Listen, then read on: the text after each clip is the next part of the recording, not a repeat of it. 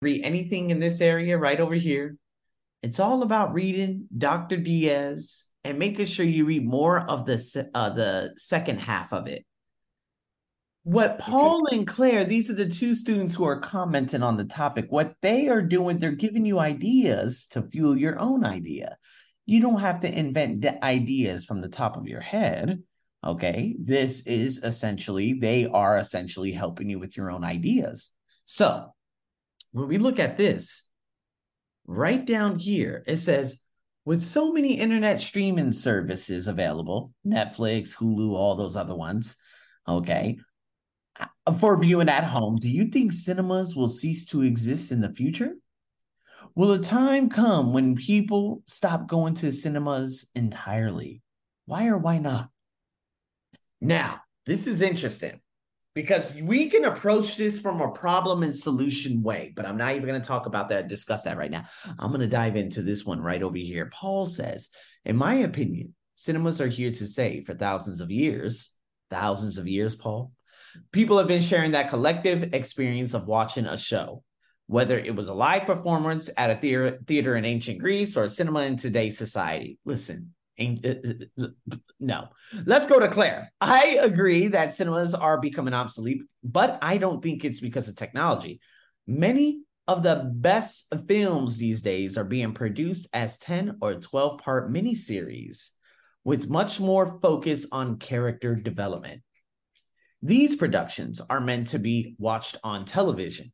You don't need a big screen to enjoy them.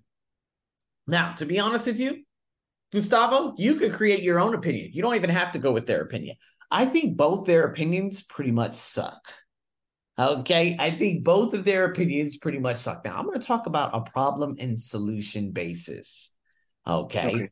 Now, this is a little bit different, but let's just see how I go about writing everything down. Now, I got seven and a half minutes. Okay. Normally we have 10 minutes. We hurry up and read this, read that. And then we're going to start going over your personal opinion. Then we're going to start talking about some, and then you're going to do one too. Okay. So, nonetheless, this okay. is how you're going to start it off.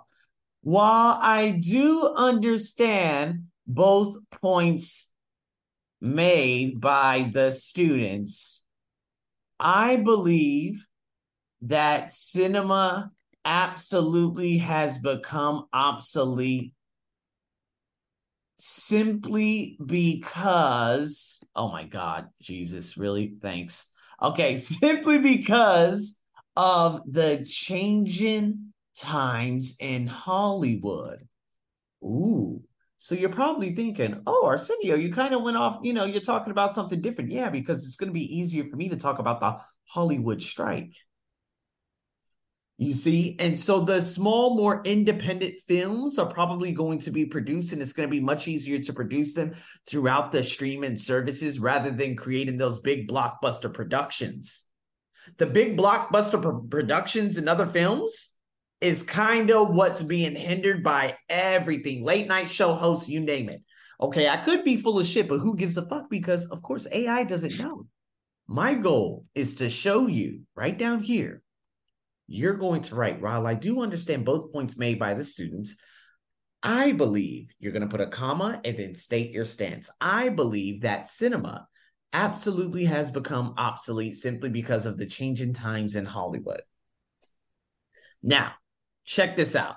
It's a cause and effect. Cause and effect is how I'm going to approach this. Not a problem and solution, cause and effect. Currently, there is a writer's strike happening in California, and this is sending shockwaves throughout the entire film industry. What this indicates is that without the writers, late night show hosts, I'm sorry, late night shows and big blockbuster movies no longer exist. So, uh, so what what am I going to say after this? So, the focus will switch to independent films where writers are able to write for smaller budget movies on streaming services. Therefore, streaming services in general are going to take over because the way human beings consume movies have changed dramatically as well as the times uh, as, as well as the tribulations in Hollywood. Now, this is a little bit crazy. Let's all digest this. This is 111 words. I came up with all of it from the top of my head. This is exactly what you're going to be doing. So let's go back to that question. We got four minutes. Do you think cinemas will cease to exist in the future?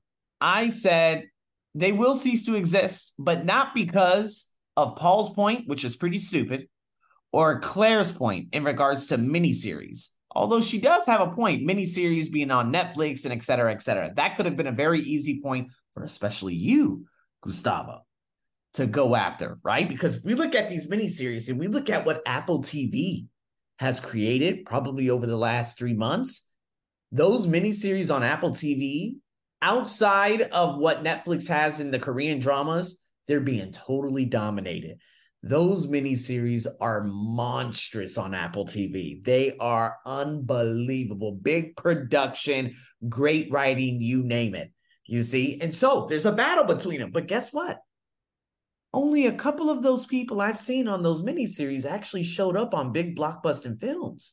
Those miniseries are not in the movie theaters, but they're being presented before hundreds of millions of eyes based on how many people are subscribed to Netflix. Does that make sense? So they end up in part being the bigger stars. So cinema, I could have been easily talked about that and say cinema is dying simply because yes, miniseries are the big things and with Netflix sub- subscriber account, blah, blah, blah, blah, blah. Instead, I talked about Hollywood's big issue and how a lot of writers do not want to work anymore for these greedy ass da da da da da. Now, remember, keep in mind, Gustavo, this is an AI tech that you're submitting your essay to. You're submitting your essay to an AI tech. You're not submitting it to anything else. Okay. And so what's going to end up happening here is whether people agree or disagree, it doesn't matter. The goal for you is to use a variety of things. Okay, therefore, so currently, while, maybe a little also. These linking words in your writing are all absolutely critical. I don't give a damn if uh, what I wrote is true or false. All that matters is me writing something where I could get a goddamn five. That's all that matters. Okay. Now, what happens is what you need to do and what you need to make sure if you can get a four out of five in your writing, we're good. Because if you get a four out of five and you're integrated, that's an eight out of 10. That's a 24 overall. But if you get a two, you're going to be like at a 15, maybe, right? On your integrated. If you get something very low, it's the same thing that's going to happen. Okay. So, this is exactly what your academic writing is. I came up with the subordinating clause right here. I said, currently, this is the problem. This indicates this. This is the result, and this is my conclusion.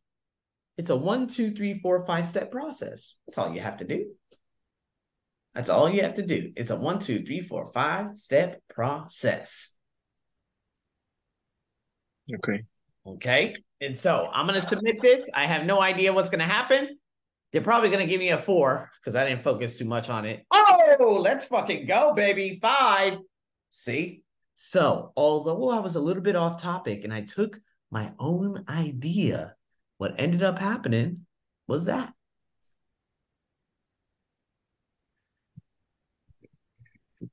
And so if you look at five, that's a five out of five.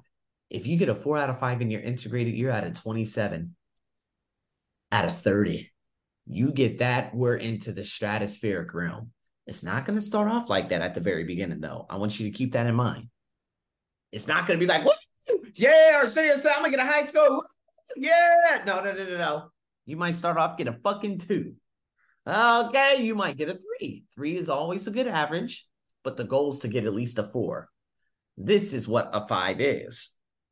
I went away from those two opinions and I created my own in terms of Hollywood. And I integrated different words from what the professor said and from what the student said. So I grab a couple of words and I integrate it to make sure that I stay on track.